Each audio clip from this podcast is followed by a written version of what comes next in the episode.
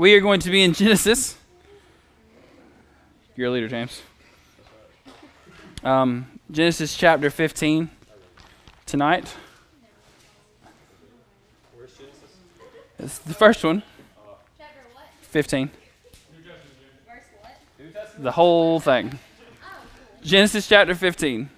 Verse everything. Huh? Verse everything. Um, we good, Frank? Okay. I didn't do that.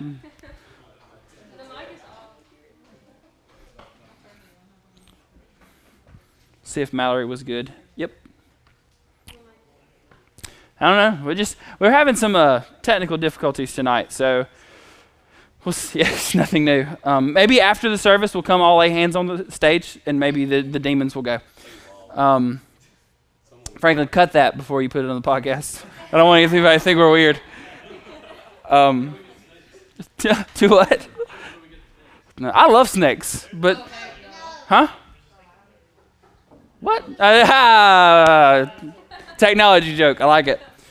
Um, all right. So tonight, like I said, we're going to be in Genesis chapter fifteen. Um, we're going to continue in our series about Abraham. Um, so last week, I think it was last week. Yeah, last week, last Sunday before we left for camp. Um, we talked about how Abram, he's still not Abraham yet, so y'all roll with me if I, if I say Abraham because it's just habit. Um, so last week we saw Abram. Um, he was in his, his part of the promised land. He was hanging out, and he gets word that there's been this big war that has broke out. And these kings have come in and, and just wiped out Um, all these towns and cities in Sodom and Gomorrah were a part of that. And unfortunately, in this conquest, his nephew Lot is taken captive by these kings. Um, and so he gets this news by a survivor of the war, and he he's very troubled because that's his family. And he says, you know what, we, we've got to do something about this. So he wrangles up his uh, three hundred or so men, and uh, they go and, and guerrilla warfare tactics, you know, popping out in the bushes in the middle of the night. Um, and they attack these kings, and they end up defeating all of these kings, and they get Lot back. And uh, they bring all of the spoils of war back with them. And we saw that um, Abraham had a choice to choose between the king of Sodom, whose name meant wicked or evil king, and he had a, a choice to align himself with that king or the king of righteousness, Melchizedek. Um, and we see that Abraham was so full of faith and confidence in God that he didn't take any of the spoils of war with him. He gave them all back to King of Sodom, and he tied the tenth of what he had to Melchizedek because he wanted to align himself in righteousness. He didn't want to align himself with the king of Sodom so that the king of Sodom could never say, I made Abraham rich. He didn't want any of his decisions or any of his actions to steal or rob the glory from God. And so last week's message was about what are you aligning yourself with that is that is going to pull you away or, or bring you closer to God. You know, and, and we, we saw that it was culturally okay and acceptable for Abraham to take these things as a, as a prize of war, but he knew that those things could steal the glory from God. And so we looked at, you know, what in your life that, that may be innocent or, you know, isn't really that bad in the cultural sense, but it's pulling you away from God. So we talk about school, sports, friendships, relationships, um, video games, wh- whatever it is that's in your life that, that causes you to not have that relationship with Jesus that you need to have. What are you tying yourself to? And so my, my hope and my prayer for last week was that you guys would lay those things down and that you would walk out these doors with uh, a full devotion to God, and that you would reevaluate your time and make sure that you are giving God the time and the energy and the, the love and devotion that he deserves. Um, and that was last week. But this week, um, we see Abraham in this, from go from this mountaintop experience to this valley very quickly, you know, just like the, the song talked about, that, that God is in both, and we're going to see how God was in both for Abram. Because after this huge, huge victory, God steps in, they start to have this conversation, and immediately Abraham goes from being this triumphant leader and this, you know, this hero who, who rescued all these people to being upset and angry with God. And so tonight I want to look at their conversation. I want to look at how they talk back and forth, and I want to look at how Abram responds in his anger, and I want to look at how God responds to Abram as he's angry. Because I believe that as we look at how Abraham became a friend of God, that somebody that had that much faith to be called a friend of God, I believe that in this passage we can find how it's how how he talked to God in times of trouble. And I believe in those moments it, we have a pivotal decision to make. Well, we have two options. We can either express how we feel to God, which causes us to to have freedom, to, to, to find out what God wants for our life. If we express it and we talk about it, we can find that freedom from being upset and bitter, or we can hold it in, which causes people to get bitter and people to get upset. And that's how people end up not pouring after God and, and running after him and, and learning and continuously growing, because they'll have something that happens in their life where they get angry and they get bitter at God, and they won't talk about it, and they won't confess it, they won't go to God and pray about it. They just sit in their anger and their resentment, and they wind up thirty or forty years later looking back and still being angry at that one situation, never having grown past where they were. And that's a that's a that's a possibility for each person in this room, because bad things are going to happen.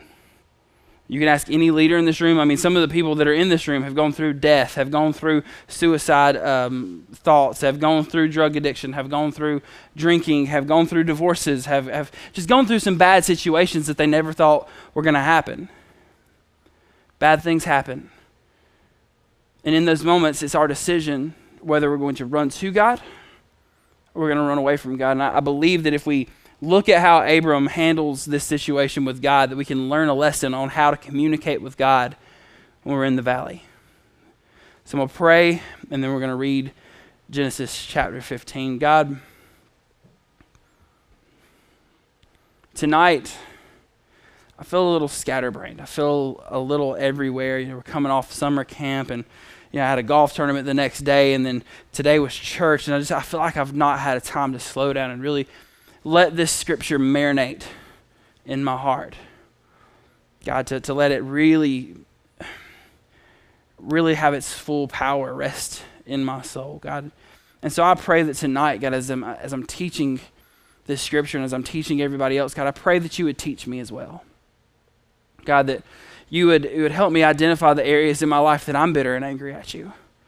You'd help me identify the areas in my life that I'm frustrated in, and that I need to talk to you about, so that I don't get bitter and I don't get frustrated and I don't stop seeking you in those areas. God, I pray that you would allow me to be passionate about the subject while also being passionate towards myself about what I need to do to be different as well. God, I, I pray for the hearts in this room that are hard. I pray for the ones that have experienced loss and, and great grief. God, I pray for the ones that haven't had something go their way or have been waiting on a promise of God for a long, long time. I, I pray that that you would allow them to hear this message.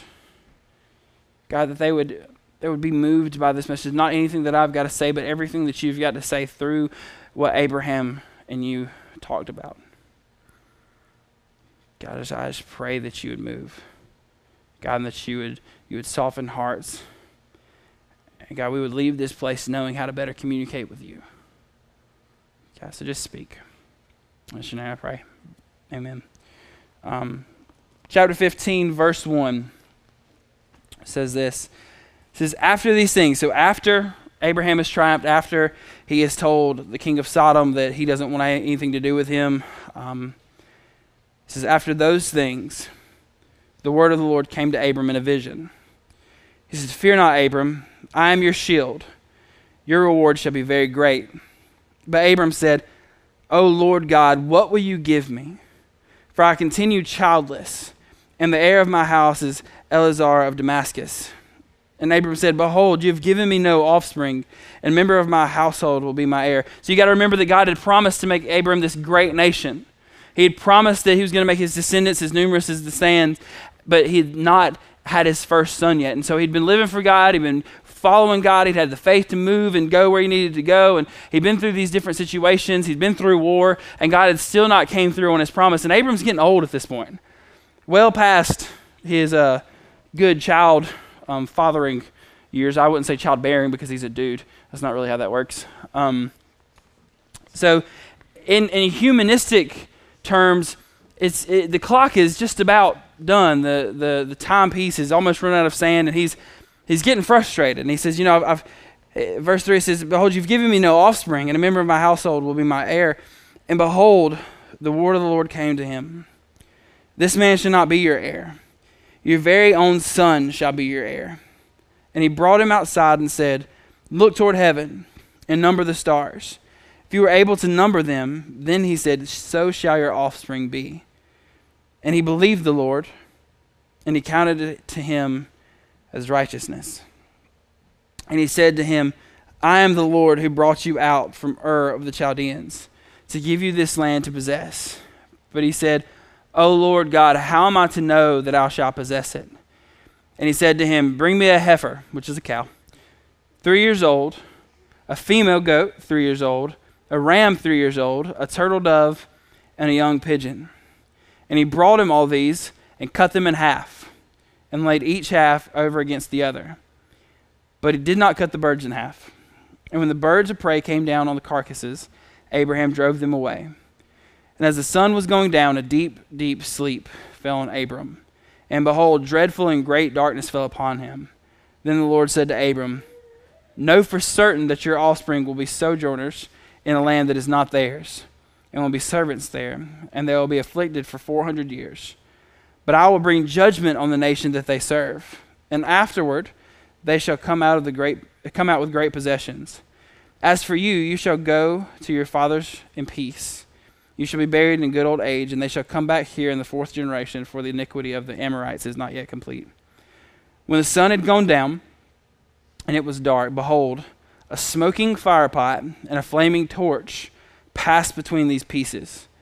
On that day, the Lord made a covenant with Abraham, saying, to your offspring I give this land, from the river of Egypt to the great river, the river Euphrates, the land of the Kenites, the Ken- Kenizzites, the Kadmonites, the Hittites, the Perizzites, and the Rephaim, the Amorites, the Canaanites, the Girgashites, and the Jebusites. It's a lot of sites. Um, so it's a, it's kind of a weird passage. He's talking about cutting cows in half and, and not cutting birds in half and flaming torches and bowls that are smoking, passing through stuff. So I just want to kind of break this thing down in, in, in steps. And I think what we, we really need to focus on first is where Abraham's at, or Abram's at. So he's he's won this, this great battle, and God comes and says, you did good. You did good. Don't don't worry about anything. Don't worry about your possessions, because uh, he'd just given away a, a large fortune. He said, don't worry about anything. I'm your shield, and your reward's going to be great. And so God is kind of giving Abram a, a little bit of a pat on the back, and, and Abram kind of stops and says, you know what, God, I'm frustrated.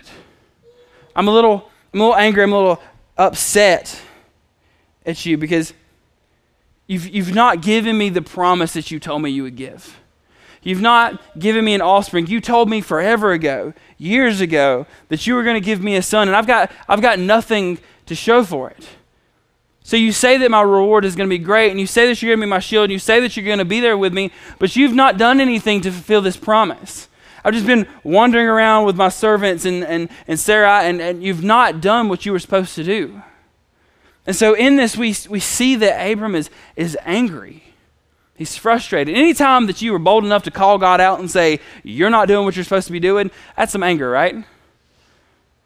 It's kind of a, a big thing, a big bold thing to say to God. He says, you, you're not doing what you're supposed to do, so what I'm going to have to do is I'm, I'm, I'm at this point where I feel like I'm going to have to take this into my own hands. When he says that, that the, his heir is, is, I don't want to mispronounce it, Eleazar, or however you pronounce it, of, of Damascus, this this was a person that was a servant of his, his and, and in his culture, what you did if you didn't have sons is you would adopt your lead servant, somebody that was there, and you would give all your possessions to that guy. And he's, he's looking at God and saying, it's all of the things that I have, all the things that you've given me, I'm not going to be able to give to my, my own flesh and blood. I'm going to have to adopt a servant and give it all to him. I'm going to have to turn over everything you've given me to somebody that's not even my flesh and blood. And so he's he's so, so upset. And he's angry with God. He's yelling at God. He's frustrated at God. He doesn't understand why God is doing what he's doing. And so a, a lot of times when, when, when I think about yelling at God, it's like I want to yell at God, but then I also want to go cower in a corner because I feel like God's going to yell back, right? It's like you don't, you don't go pick a fight with somebody more powerful than you, right? Somebody bigger than you. Seems dumb. But in Abraham's anger, his, in Abram's anger and his frustration, I, I find it very, very interesting how God responds. If you look at verse four, God doesn't yell, God doesn't scream, God doesn't fuss, God doesn't say, hey man, know your place. God's response is very, very gentle. He says, this man shall not be your heir, your very own son shall be your heir.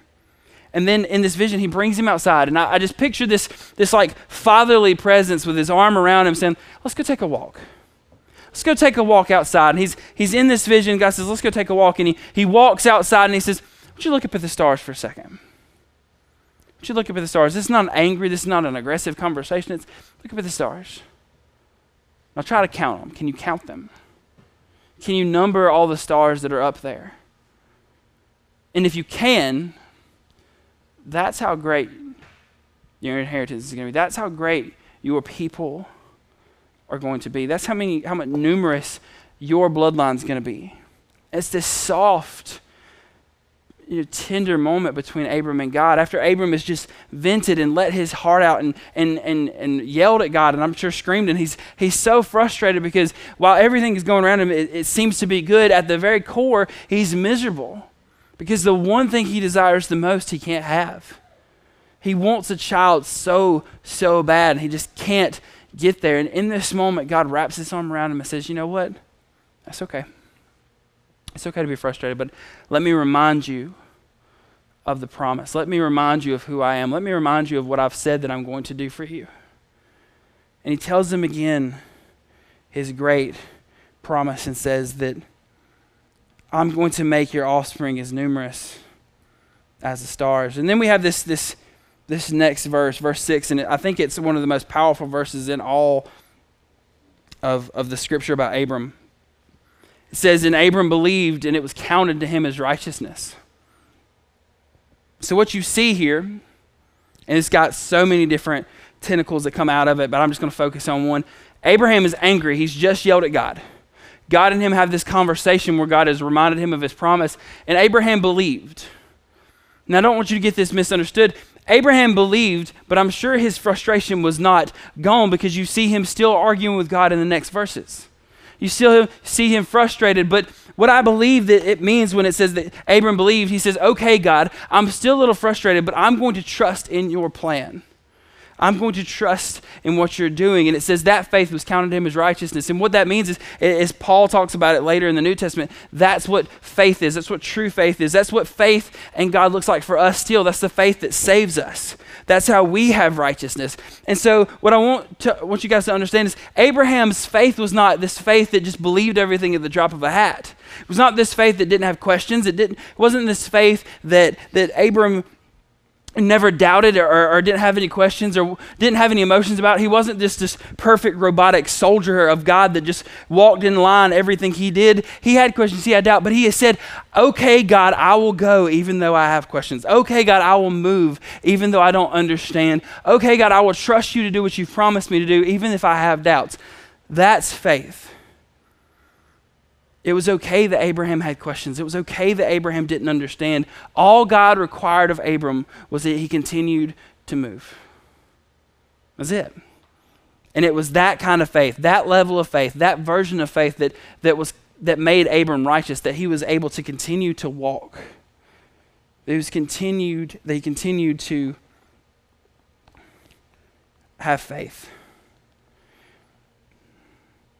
And then God, after he says, you know, all the things, he, God wanted to make sure he reminded him of all that he'd already done. So God promises him again.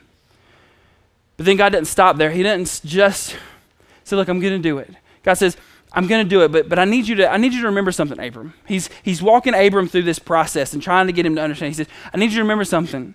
I need you to understand. Remember what I've done. He says in verse seven, I'm the Lord that brought you out of Ur of the Chaldeans to give you this land to possess.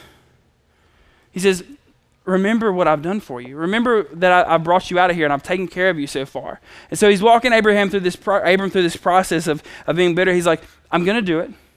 And haven't I been faithful before? Haven't I been faithful before? Don't you remember when I've, what, I, what I've done so far? And, and he's showing him that he's been faithful in the past and that it's, he's given evidence that he'll be faithful in the, the future. And this is this is why I think that Abram still got some some issues. Because in verse eight, we see Abraham's rebuttal. So he's he's yelled at God, he's fussed at God, God's responded. And says that he's believed, but Abraham's still not settled in his heart about this whole thing. He says, God, I, I believe you, but, which, you know, that's it's only half true. If you say, if I believe you, but, well, then there's still some doubt. His response is, oh Lord God, how am I to know that I will possess it? So Abram said, look, I believe you. I believe that this is going to happen, but I've been waiting a long time. I've been waiting a very, very long time. I need, I need some assurance. I need you to show me that I'm on the right path. I need you to actually step in and do something physical here so that I have some assurance that, that the direction I'm going is, is, is real, it's tangible. So Abram in this moment needs just a little bit of faith. He needs a little bit of evidence for his faith. He needs him to, to he needs a physical example to know that God is, is there for him. And then God does something, if you just read it, it's a little weird. But if you know the culture, it's not that weird. So what he does is uh, God's response to Abram needing proof, needing some evidence, needing something to really ground him in that faith is he says, all right, this is what I want you to do. I want you to get three cows. Oh no, a three-year-old cow, sorry. A three-year-old goat and a three-year-old ram. And what they would do is they'd lay them out and they would cut them in half, which is gross. Let's just be real, it's gross. And then two birds. I'm assuming one on each side. I'm not real sure because they didn't cut them in half. So I would think, you know, a turtle dove here and a pigeon here. But so they've got these dead animals that are laying in front of them with this small little path that leads in between them. And it says that after he'd done that, he waited and he waited and the birds came. So Abraham had to be patient in waiting for God's example. It waited so long that bur- the, the smell had started to happen, and then like vultures had come and they were trying to eat the, the what God was doing, and, and Abraham tried to drive them away. And then it says, as the sun was going down, a deep sleep fell on Abram. And behold, a dreadful and great darkness fell upon him. And then the Lord said, know for certain that your offsprings will be sojourners in the land. He kind of goes in and gives what's going to happen, how his people are going to possess this land. He talks about the slavery in Egypt, which is what that's talking about, that they're going to spend four hundred, which is actually like four hundred thirty, but four hundred is that rough kind of estimate in a land that they don't belong to, which is Egypt, and then they're going to come out of it. Um, and that he is going to, that Abram's going to live at a ripe, ripe old age. He's going to be buried with his father. So he gives all these promises about kind of the future. He, God lays out the plan. God lays out what's going to happen. And then it says in seventeen, it says, when the sun had gone down and it was dark, behold, a smoking fire pot and a flaming torch passed between those pieces. And when I read that at first, I was like, all right, what is that? What is, okay, you just read that straight. Abram is chilling. It's dark outside. There's rotting animal flesh in front of him. And then all of a sudden, a smoking pot and a torch pass through. It's weird, right? Anybody else think that's weird? Strange? And so I got to looking, I got to digging about what that actually means. And in the old days, in Abraham's days, in his, his culture, this was a sign of a pact. And what they would do is they would split these animals in two, and then both parties would walk through the animals in this little path. And what this signified was both of them were agreeing that if they broke the covenant with each other, that what was happening to these animals would be what happened to them. So they're passing through these animals, and it was just saying that if I break my vow, if I break my vow, you can slaughter me in the exact same manner that these animals have been slaughtered. So it's extremely big. This, I mean, it's not no pinky swear. I mean, this is like legitimate, I give my life as an example. And the, the thing is, is if me and James made this kind of pact, I would walk through and James would walk through, that signified that we both were partakers of this covenant, this promise. Well, if you read here, only the smoking pot and the fire went through the fl- went through the, the path. And as you read Further on, if you look in Exodus, God is symbolized as smoke, as he was he led the people of Israel in the wilderness by a cloud, a giant pillar, a cloud, and a fire. And so these two things represent that God walked through that sacrifice. God was the one that walked through, and it could have been in the vision, or the because he's kind of in a deep sleep. He could have it could have been this smoking pot and this fire, but it was all to say that God alone walked through this covenant pro- promise. Abram didn't have to do anything, and what God is saying is, look, this covenant, this promise has nothing to do with you. The only one that's that's got anything on the line here is me. I am willing to lay my life down and pr- and show you that I'm willing to lay my life down if I'm wrong. And you don't have to do a thing in this promise. All I need you to do is, is keep doing what you're doing. The rest of the promise, the rest of the stress, the rest of all of everything, that the, the weight of this promise is solely on me. And it's my life that's on the line if I don't come through with it. It's my life that's on the line if I don't if I don't make good on this promise. It's all on God is what Abram is what God's showing Abram. You don't have to do a thing as long as you keep following me. I'm not requiring anything of you but to trust me, and I will do the rest. And Abram wakes up, and we'll get into the rest next week of the story. But what God is saying here is, Abram, I need you to understand. I know you're frustrated. I know that you're upset with me. I know that none of this makes sense.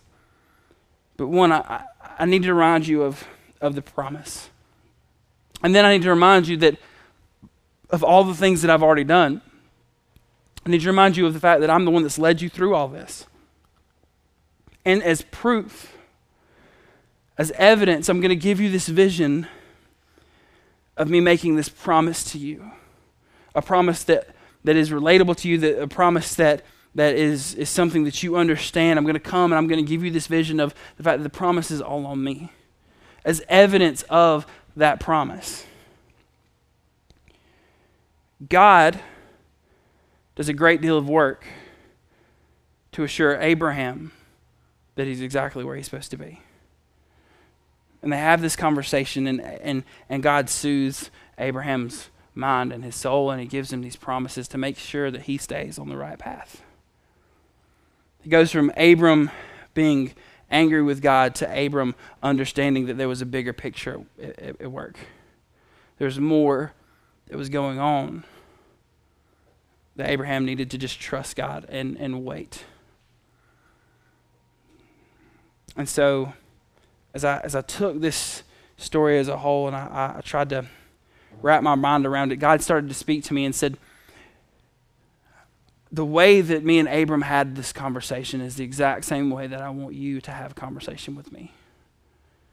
Because I'm going to be real, there's a lot of times in my life that I'm very angry at God. I'm frustrated. I don't understand why things happen. I don't get it. I don't get why it took forty years for my dad to get saved. I don't get why all the stress and the chaos happened in my family. I don't get sometimes why me and Olivia fight and we don't see eye to eye. I don't understand why I've given my brother the gospel over and over and over again and he rejects it. I don't understand the fact that there's some of you guys in, in here that have lost people they should have never lost. I don't I don't understand, I don't get it. I don't I don't know why those things happen. And sometimes it makes me angry at God. Sometimes it makes me furious with God, and I don't want to do this anymore. Or, or why why is it that I don't feel like I'm I'm doing a great job as a youth pastor? Why isn't God showing me more? Why aren't more people getting saved? Why isn't the ministry growing? I, I have these thoughts in my head. Or, or why is it that, that some people in the congregation don't understand how hard I'm trying? Why why is that the case, God? Why are you putting me in a situation where I feel like I'm failing? I have anger towards God, and I have a choice. I can quietly hold on to that anger and get bitter and get slowed down and, and, and put weights on me that don't need to be there. Or I can talk to God. And in this, as God was, was revealing this to me, God was like, I need you to just talk to me. I need you to just let out what you're, what you're dealing with. Do you not think I'm tough enough and big enough to handle you yelling at me? Here's the thing. I know your heart intimately anyways. So anything that's in you, anything that's in your mind, anything that you've thought, anything that you're dealing with, I have a first row seat to it. The time that you're saying how frustrated you are and even slipping out some cuss words sometimes because of how frustrated you are, I see that. I see you not wanting to get up and, and go do what you're supposed to do. I see that. I see how fake that smile is on your face. I see how in, ingenuine that, that response was. God sees it, and God says, you don't understand. I've already seen your anger. I've already seen your frustration. I've already seen the fact that you don't understand. You're not going to shock me with anything that you have to say. But I can't do anything to help you until you actually start to talk to me and actually get it out. And so he told me, if you need to yell, yell. Scream. Do whatever you've got to do. Cry. Ugly cry. Get the snot going. Whatever you need to do. But I need you to talk to me. And then I need you to understand how I'm going to respond, because a lot of times I get to this place where I feel like if I do something wrong, God's going to smite me, or he's going to punish me, or my whole day is going to be ruined, and I'm just, the, he's like he gives full reign to the devil just to mess with me. That's not how God works. And God showed me that. He's, look at how I responded to Abram as he questioned the way I was doing things, as he questioned what I had going on for him. He questioned the very, the, the very genuineness of my promises. And how did I respond? I responded by giving him this vision of me and us walking in the coolness of the evening and looking at the stars. And that reminded me so much of me and my grandpa. I used to walk outside. I'd spend the night with him on the farm, and it was, it was clear and it was beautiful, and there was not a whole lot of lights, and we'd walk out, and my grandpa would show me constellations. He'd have his arm around me, and we'd be looking at the stars. And he said, you know how sweet those moments were? That's how I'm going to respond to you. That's how I'm going to respond. I'm going to throw my arm around you. And I'm going to tell you it's going to be okay. And I'm going to remind you of what I've already promised that I'm going to do through you. And then as you have more questions, I'm going to promise to show you where I've been in the past. I'm going to remind you of all the times that I've been faithful. And then when you need some sort of proof to keep you going on, I'm going to give you a little something to keep going. And it may not be dead animals and a, a smoking pot and a torch, but I'm going to remind you, I'm going to have somebody come up and encourage you, or I'm going to, I'm going to do something in your life to reassure you that you're on the right path. And as I think back, every time I've been frustrated, every time I've had a hard time, something amazing has happened right after it if I've prayed and asked God. Y'all didn't know this, but before the summer camp, the day before, we got a phone call that said we owed three thousand dollars on a place that we already assumed that we'd already had bought and paid. And we were about this close to having to cancel the entire trip. And we prayed and we prayed and we prayed and we prayed, and I was so frustrated that we were so close, and you guys were so excited, and we'd done so much work to get everything together. And then it turns out it was a, it was a, or a clerical issue on his end. He was super okay. And I said, God, why would you put this in front of us when you know I'm trying to prepare? And then we go on this trip, and it was fantastic. The mission trip happened the exact same way. And as I pray and ask God and share my frustrations, he says, just wait, I'm going to show you that what you're doing is the right thing. Or I've had situations where I felt like people in my life just weren't getting it, wasn't understanding what I was trying to say, and they break through in ways that I'd never expected. God said, you are on the right path. Just like he reassured Abram, he wants to reassure us. You see, God is not in the business of beating his children down when they rebel. God's in the business of softly and sternly getting them back to the place and loving them through where they are. He knows where you struggle. He knows where you're angry. He knows where you're frustrated. He knows where you feel lost. For those of you that, you know, we talked about spiritual gifts and purpose this week. He knows those of you that are frustrated because you can't figure out what you're supposed to be doing with your life. And he's begging you. He's begging you tonight, and he's begging you constantly, talk to me. I want so desperately to reassure you. I want so desperately to speak to you. And I guarantee you that God wants to speak to each person in this room far more than we want to hear from him. It's not God that's quiet, it's us.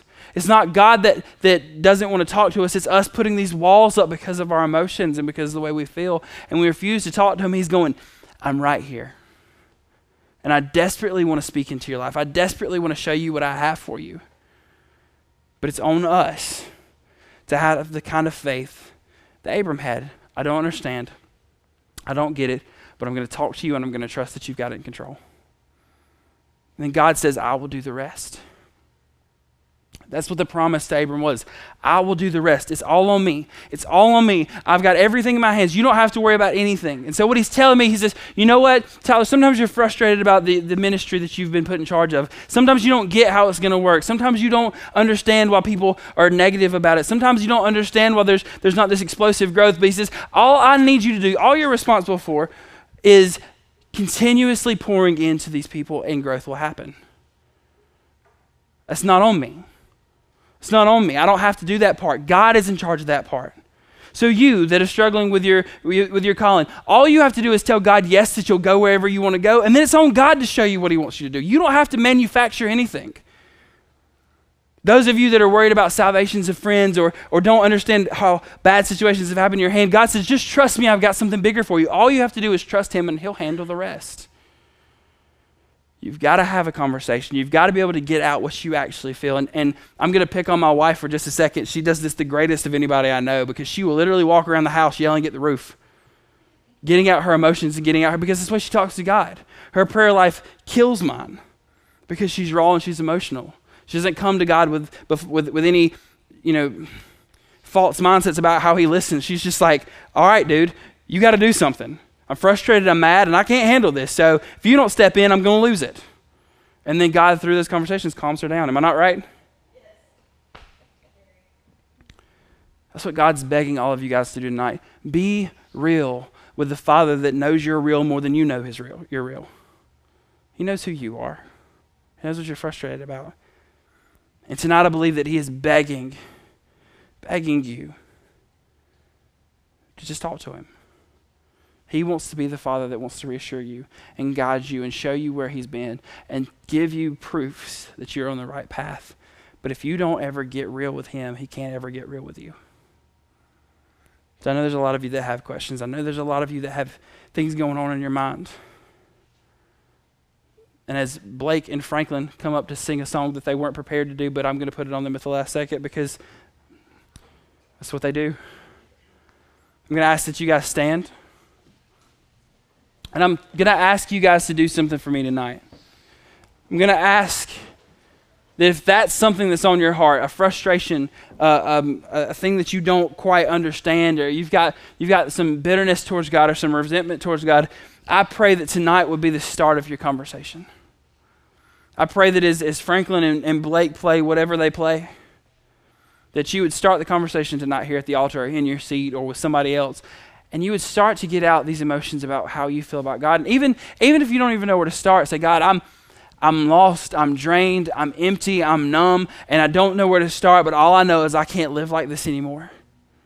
All I know is that I can't continue the way that I'm continuing because me and you don't have the relationship we have, and I'm frustrated and I don't know what to do. Start tonight, because Abram turned into Abraham and he became a friend of God because of his faith and the way that he handled things. And we need to look at his example. And one of his examples was he started a conversation with God when he was frustrated, and God reassured him through it. So if we want to get to the place where we have faith like Abraham, he's in a scripture called the Hall of Fame of Faith. I mean, don't get any better than that. If you want that kind of faith for your life, if you want to see God move in your life, it starts at the altar. It starts with conversation. It starts with believing that God wants to speak to you and guide you in your life. So tonight, as they play, let this be the time that you start the conversation that you've been needing to have with God for probably a long time.